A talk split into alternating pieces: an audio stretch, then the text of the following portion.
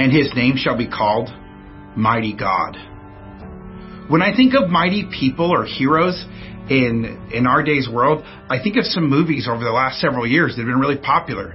I think of a superhero like Superman who comes in and has the powers of a god, super strength, the ability to fly, and, and is able to fix all of the massive problems in life, stop nuclear bombs, go back in time, amazing things. And I think of people like Thor, the Norse god who was the greatest of all the gods in Norse mythology, with his hammer coming in and defeating hordes of aliens. And I want to put my hope in this, but the problem is they're not real. And even as gods, they're not that big of a deal. Because in real life, the gods are weaker even still. King Sennacherib of Assyria knew this, and he boasted about it when he went out to conquer. This is what he said. He said, Has any one of the gods of the nations ever delivered his land out of the hand of the king of Assyria? He asked the people of Jerusalem. Well, none, for none of these gods were as mighty as this mortal king. But King Sennacherib was surprised by the God of Jerusalem, who did indeed deliver his people from the conqueror's hand. The psalmist describes the Lord as King of glory, the Lord strong and mighty, the Lord mighty in battle. For his power extends beyond the land and the house of Israel, but to all creation, to all his creation, the work of his hands. He has the power to deliver from the enemy because it was by his power and his will that all things were created and have their being. It is only under his authority and by his permission that any ruler is allowed to rule. Thus the Psalms reminds us. If rulers conspire together against the Lord and his anointed, they do so in vain, for he is enthroned in heaven and shall break or rule them with a rod of iron. And actually, Psalm 2 says it is the Lord's anointed. The Hebrew word is Messiah, who will break them. We forget that today sometimes. Putin has invaded the Ukraine, and we have disasters and conflicts fermenting throughout the world. And if a greater war should break out, this time we have such weapons and such populations that we could kill more people today than even were alive at the end of the last World War. What God of what land can deliver us from that? The Messiah can. The Lord's anointed who came once to save and who will come again to rule as King of Kings and Lord of Lords, Jesus to whom all authority has been given. Not baby Jesus or cartoon Jesus or bumper sticker Jesus, but the anointed Jesus who conquered death itself. Jesus through whom and for whom all things were created. Jesus, our mighty God.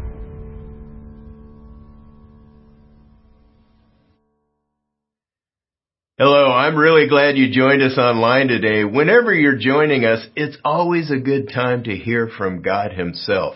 We're in the second week of our series titled, His Name Shall Be Called, and we're turning our focus during this Christmas season to the promise and hope that God gave us when His Son was born into our world to draw close to us and to help us, to strengthen us with his might that like no one else can. Today we're going to see that there is power in Jesus' name. In just a few weeks, we'll celebrate and remember the birth of Jesus Christ, the Savior and hope of the world. But in our world right now, with all that's pressing in on us, we need a reminder that there is hope to be found in God himself. We need a reminder that God sees our situation and he has promised to meet our deepest needs in the situation that we're in if we'll just call on him and ask him for his help. So in this season, we celebrate God's gift of Jesus Christ. Jesus is God in the flesh, miraculously conceived to a virgin named Mary. Jesus was raised by Mary and Joseph, devout Jewish family who followed God's laws carefully. He began his public ministry at age 30. He called followers who would eventually carry on his movement and keep it going.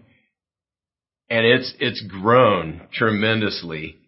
But he did all of this by living only 33 years. He never sinned. He lived a perfect life. And then he gave himself for us through a cruel death on the cross. But three days later, he was raised again, displaying his power over death and displaying his might. He is the mighty God. So weekly, the church, Christ followers everywhere, gather to celebrate his resurrection on Sunday morning because he rose on the first day of the week. And Sunday is the first day of the week in our calendar. The timing, frequency, and rhythm of this weekly gathering is no accident. It's, it's really helpful. If you're like me, I need Sundays to come along so I can hear the truth of God's word and sing praises with God's people to honor what God is doing and has done in our lives. I need to look around and know that I'm not alone in my beliefs and I'm strengthened in the faith as I look at what God's word says because by Sundays, often I'm running on empty. My spiritual and even physical energy may be waning. My perspective needs readjusting. My concern level could be rising with the challenges or the news that has ramped up my fears and I need a, a fresh start. And that's why it's so great that we have Sunday mornings to gather because we need God's word. We need his perspective. The songs we sing on Sunday mornings remind us of the truth of God's word. And we need this because everywhere we turn, we see looming threats. A fresh reminder uh, uh, from God's Word is just what we need. That's true for us, and that was certainly true for God's people in the past. In the Bible, God used prophets to bring a word of hope at just the right time right when fear was gripping the hearts of his people and leaders. The verses and chapters uh, that we base this Christmas series on are coming from a time in history uh, when God's people were barely hanging on. They were hanging on by a thread. The threat of invasion uh, for God's people in the land of Judah in the 8th century was real and imminent. Judah was feeling pressure from all sides. And let's look at a map that helps us set the stage for understanding their situation. Uh, they they were in civil war with the nation directly above them, and a country from the northeast Syria. The prophecies of Isaiah are set against the backdrop of a rising Assyrian empire. This resurgent ancient Nathan nation posed a very real threat to the land of Judah and the, the nation of Israel as well. Israel and Judah had been one nation, but they split into two and they were in a civil war, which means that God's people were divided. They were divided into two. Israel and Assyria teamed up against Judah, which was a smaller nation. Ahaz, Judah's king, was shaking in fear and the people were shaking in fear. It, it, it doesn't look good for Judah and their king Ahaz. Isaiah 7:1 is where we're going to start today. This took place during the reign of Ahaz, the nation of Judah's king, son of Jotham, son of Uzziah, king of Judah. Aram's king Rezin, Aram was within Assyria, and Israel's king Pekah, son of Remaliah, northern kingdom's king, uh, went, they went to fight against Jerusalem, but they were not able to conquer it. Imagine two forces aligning against you. I mean, two forces that would outnumber you greatly. They pretty much camp on your northern border and imagine the fear that would be in the king and the people of the land of Judah.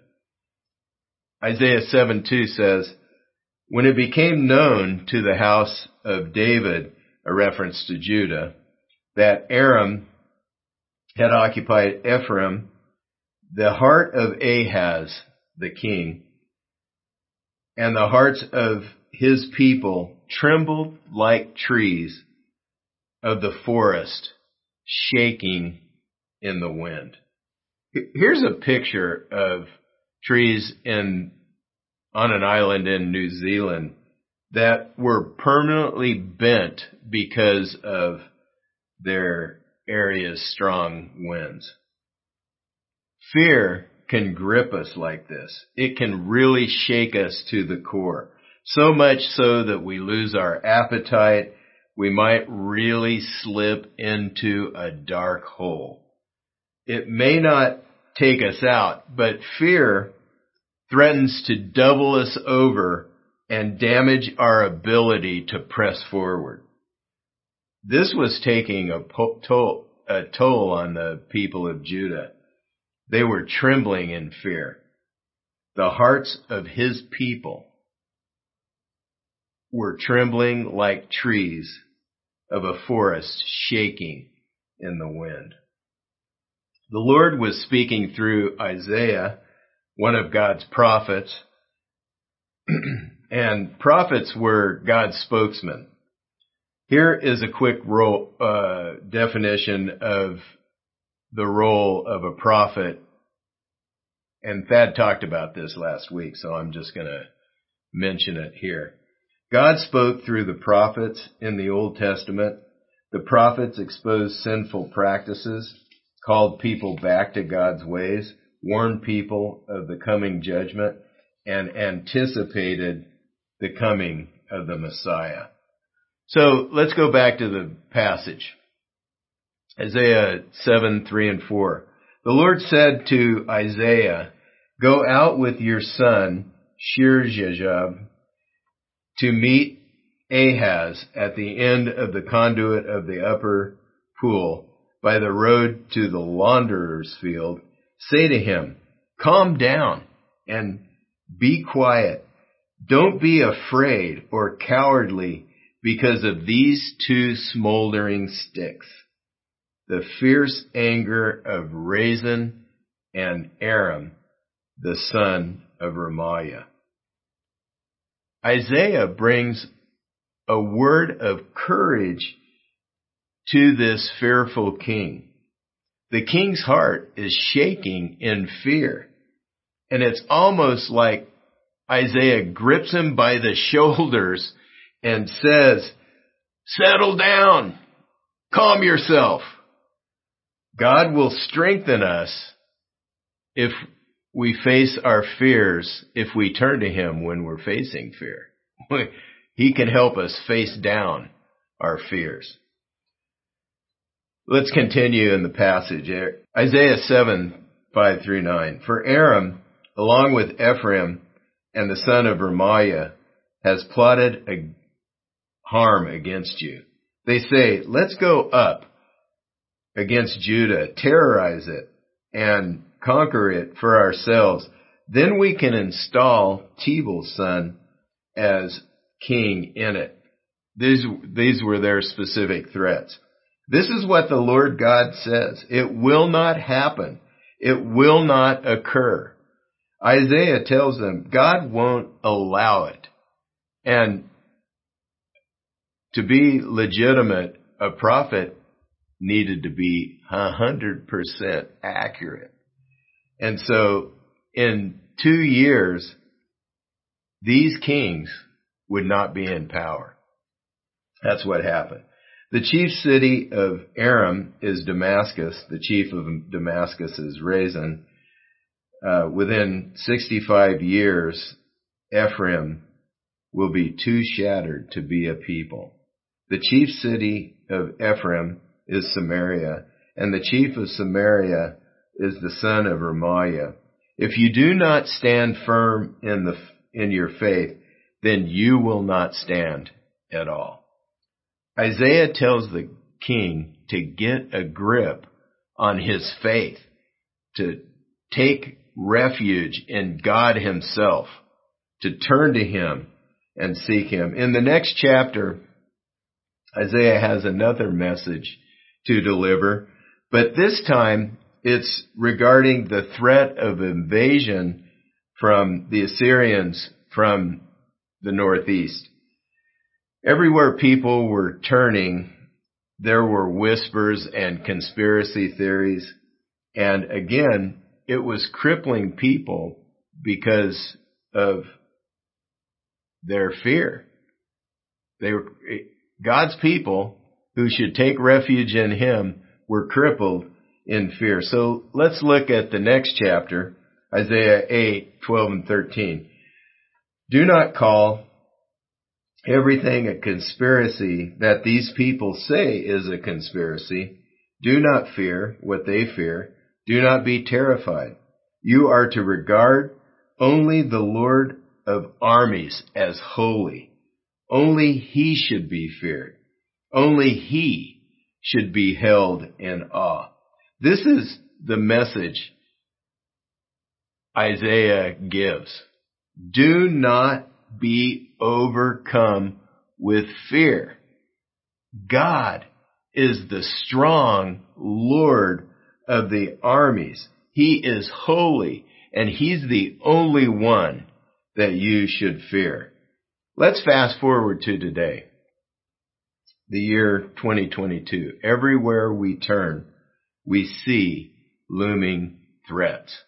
We have a divided con- country the worst inflation. We're experiencing the worst inflation in 40 years. And we have an international conflict going on that is deeply concerning when it comes to nuclear capabilities. That's not to mention our own personal lives, the things we're dealing with, the struggles with finances or the uh, struggles with relationships. Some of us are facing challenges and we, we don't know who to talk to. Maybe we don't think anyone would understand what we're going through. And all of these threats combined may have you trembling and battling fear. In the context of the nation of Israel, 2700 years ago, and our context today in 2022, we're given a promise in the book of Isaiah. And this promise is wrapped up in the name of a child whose name is the solution to the chaos we're facing. And there is power in the name of Jesus. In the face of looming threats, you can be sure that personal strength is available when we ask God for help to deal with our fears. Here's our theme passage for the series. Isaiah 9 6. For to us a child is born, to us a son is given, and the government shall be upon his shoulder, and his name shall be called Wonderful Counselor, Mighty God, Everlasting Father, Prince of Peace. And in a name's highest use, it sums up the character of the person who carries that name. It declares who the person is at the core of their being. We name children after people we admire, personal friends and parents. We admire people in our family or friends whom we have a long history with and they're dear to us, so we name our children after them. We name our children after famous people we admire in hopes that our kids will accomplish some of the same, same things they did or have the character they had. Both of my names, it's interesting, mean loyal. Randall means shield wolf and Scott, Randall Scott, means uh, from Scotland, loyal. It, it implies loyalty. I'm not from Scotland. My name is from the island of Wales. But anyway, loyalty is wrapped up in my name. Jesus' name reveals his character and his name shall be called Wonderful Counselor, Mighty God. The character of this child is wrapped up in the name God given, gave him, the names God gave him through the prophet Isaiah. He is the mighty God who is able to help us and counsel us in our fears. He is the mighty God who help, who will help us deal with our fears if we turn to Him. He is God who is greater than our fear, including seemingly impossible circumstances. We rely on our mighty God and we don't rely on other powerful people. Isaiah 8:13 But the Lord of hosts him you shall honor as holy let him be your fear. Let him be your dread. We should fear no one or no thing but God alone. To fear God means to take him seriously and live within his boundaries for life. And we aim to do, it means that we aim to do what pleases God. We trust Him to help us and no one else. Psalm 146, 3 and 4 says, Put not your trust in princes, in a son of a man, in a son of man, in whom there is no salvation. When his breath departs, he returns to the earth. On that very day, his plans perish. Putting our trust in princes and kings is not wise because when they die, their plans, maybe their good plans, perish with, with them. Sometimes I've carried powerful people around in the back pocket of my mind and I've done this in a real unrealistic way. I, I may know them personally or may have a connection to them somehow. And I, I don't even know if they'd be willing to help or able to help when I needed it, but I trusted them in an unrealistic way nonetheless. This is not wise when I have access, when you and I have access to the mighty God who is willing to help us in our troubles. He, we can call on Him. He often provides help through His church, the relationships that we have. And here's the truth. Psalm 46, 1 and 2. God is our refuge and strength, a very present help in trouble. Therefore, we will not fear the, through the, though the earth gives way, though the mountains be moved into the heart of the sea. God wants to help us when we're in trouble. And He will help if we call on Him. Also, we don't seek other sources of wisdom besides God and His people. This is what the nation of the people of the nation of, of Judah were doing. Thad looked at this last week, so I'll move through this quickly. Isaiah 8:19 when they say to you inquire of the mediums and the necromancers who chirp and mutter should not a people inquire of their God should not should they inquire of the dead on behalf of the living the people of Judah were consulting mediums and people who talked to the dead, necromancers, and this was forbidden in their law. It's also forbidden. Today we might go to for, fortune tellers or depend on astrology for guidance. That's specifically for, forbidden in God's law as well. We do this even though God has promised to pour out his wisdom on us if we ask. James 1 5, if any of you lacks wisdom, let him ask God, who gives to generously to all without reproach, and it will be given him. We can be shaken by fear, but that's when we need to exercise faith regardless of how we feel. We have the mighty God to help us. When in fear, you need to declare, you and I both need to declare, I will stand firm in the faith. Often we don't feel faith when we need to exercise faith. And King Ahaz was told, if you are not firm in the faith, you will not be firm at all. At all. We don't have to feel faith to live by faith.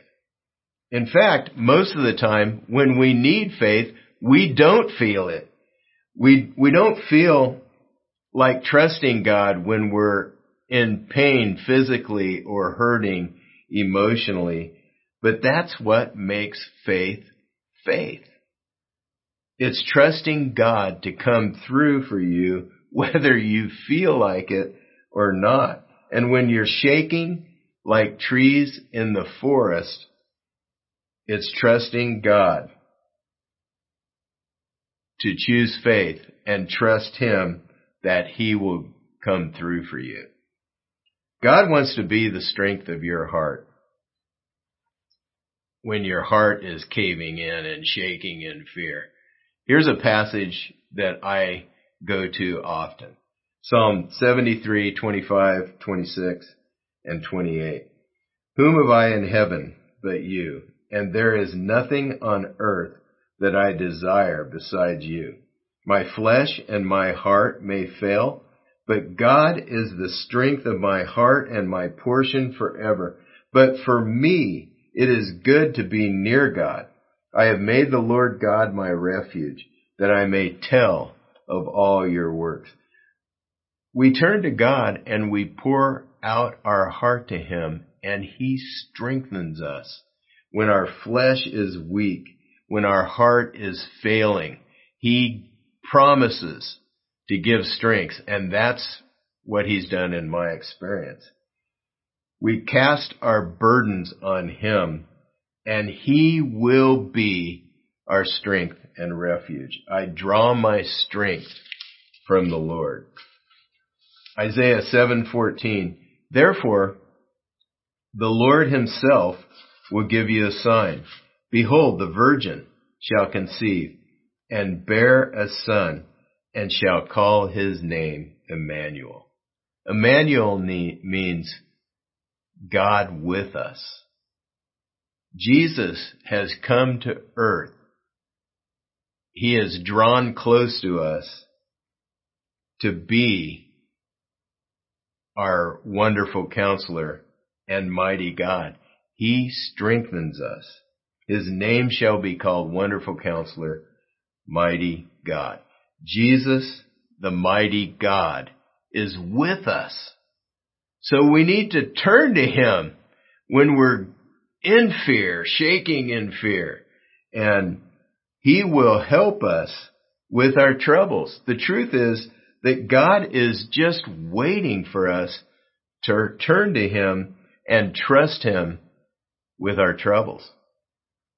What's going on in the world could be causing you to fear the future. I think a lot of us are fearing the future right now. Jesus was born not only to bring salvation in eternity, but to help us right here in, in the here and now. He wants to help and he wants to strengthen our hearts when our hearts are failing. And if we call on him, he will do just that. If we learn to seek the strength of God that he gives through his word and through his prophets and through his apostles, then we will grow in him. We will grow our faith and be stronger. I want to stop and give you some time to think through some next steps to take after hearing this message. Uh, I have some suggestions. You may have others that have come to mind as we've walked through this message. But here are the steps. For the first time, I will accept Jesus as my Savior and follow Him as Lord. Another step, I will stand firm as I deal with this specific fear. Fill in the blank in your mind. You, you may have something that you, some fear that you've been struggling with and you can't get a grip. And so turn to God. Ask God for help with that specific fear.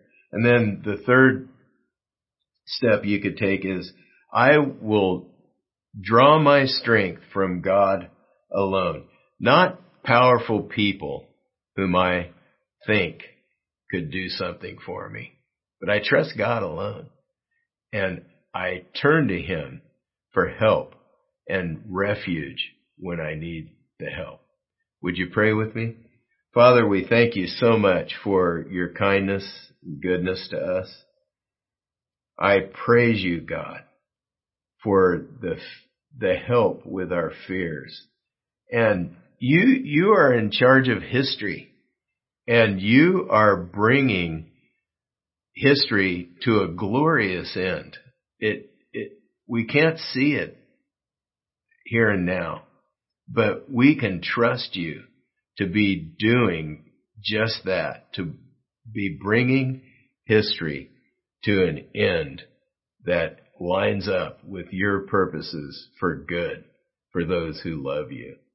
And I pray that God, you would give us the strength to trust you and uh, exercise faith when we don't feel it, and that you would help us to take the steps that you've laid on our hearts to take.